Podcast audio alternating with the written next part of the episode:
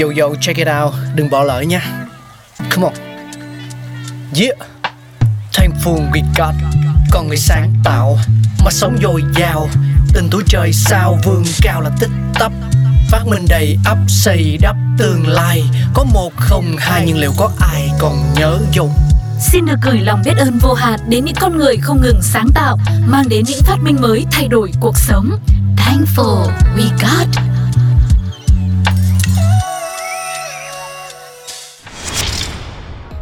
Chào mừng quý vị và các bạn đang cùng đến với Thankful We Got. Bây giờ thì hãy cùng với thu cô ngược dòng thời gian trở lại quá khứ để tìm hiểu về sự ra đời của sushi. Liệu nó có chính xác là đến từ đất nước Nhật Bản không nhá? Khi nhắc đến Nhật Bản thì tất cả những người biết đến ẩm thực đều sẽ nói về sushi. Cùng với trà đạo, nghệ thuật cắm hoa, sushi đã thực sự trở thành nét văn hóa đặc trưng của xứ sở mặt trời mọc. Đây là một món ăn rất nổi tiếng và đặc sắc đúng không ạ? Và chắc chắn đằng sau món ăn này cũng sẽ có những cái ẩn số. Chúng ta hãy cùng nhau tìm hiểu nhé. Điều đầu tiên thì khiến cho Tuko cũng rất là ngỡ ngàng bởi vì những gì mà mình biết thì món ăn này xuất phát từ Nhật Bản. Tuy nhiên thì có thông tin cho rằng ý tưởng cho món sushi lại bắt nguồn từ Đông Nam Á. Còn người Nhật đã giúp cho món ẩm thực này ờ, lên một cái tầm cao mới và khiến cho nó nổi tiếng trên khắp thế giới. Quay trở lại với cái quan điểm cho rằng sushi bắt nguồn từ Đông Nam Á thì nare sushi, tên gọi của một món ăn từ cá lên men bọc trong cơm chua đã có nguồn gốc từ một vùng đâu đó ở trên sông Mekong Khái niệm sushi hiện đại được ông Hanaya Yohei sáng chế ra ở Nhật vào khoảng cuối những năm 1800 khi mà Nhật Bản kết thúc giai đoạn Edo. Ban đầu thì món ăn này không yêu cầu người ăn phải có một chiếc ví dày tiền mới được thưởng thức đâu. Sushi thực chất ban đầu chỉ được coi như là một bữa ăn nhẹ giá rẻ, được bán ở đường phố và người ta thường mua ăn ngay để kịp tiếp tục làm việc. Có rất nhiều những loại sushi và cách gọi của chúng cũng không hề đơn giản như mà như chúng ta nghĩ đâu, bởi vì trong ẩm thực của Nhật Bản thì người ta chia sushi đến làm 6 đến 7 loại cơ đó là nigiri này, gunkan này, norimaki, uh, temaki, oshizushi, inari, chirashi.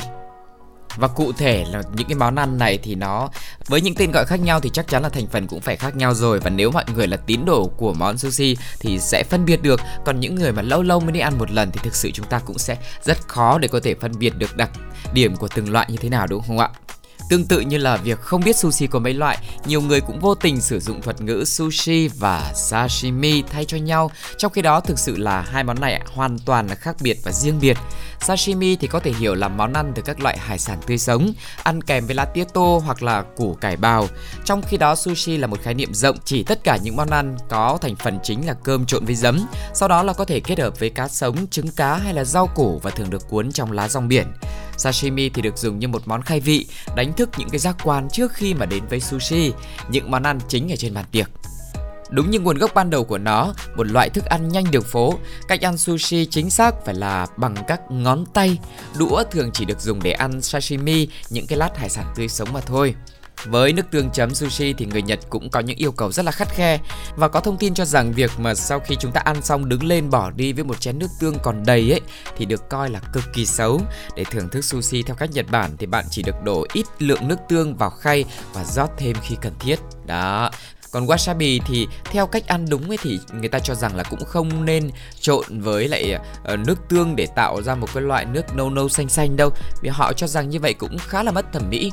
Khi cần ăn wasabi thì chúng ta sẽ sử dụng một đầu đũa nhẹ nhàng để một ít lên món sushi rồi mới chấm tương và ăn.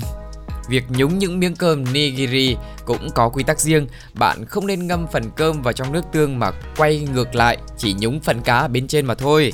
Những miếng nigiri được các đầu bếp tự hào khi có kết cấu dính chính xác giữa cơm với cá, làm cho khi quay ngược miếng nigiri để chấm phần cá thì cơm cũng không hề bị rơi ra đâu nhé. Vừa rồi là câu chuyện về sự hình thành của món sushi khiến cho chúng ta bất ngờ đó chính là lần đầu tiên thì nó không phải xuất phát từ Nhật Bản đâu mà đó chính là những nước Đông Nam Á.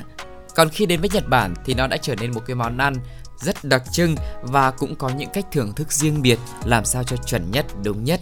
Và ở lần đi thưởng thức món sushi tiếp theo thì các bạn hãy để ý xem thử áp dụng một vài những quy tắc khi mà thưởng thức món sushi này để xem cảm giác của mình như thế nào nhé. Và sau đó hãy chia sẻ cùng với chúng tôi. Còn bây giờ thì Thankful We Got xin được phép tạm dừng tại đây. Hẹn gặp lại mọi người trong những số tiếp theo nhé. Bye bye. Oh!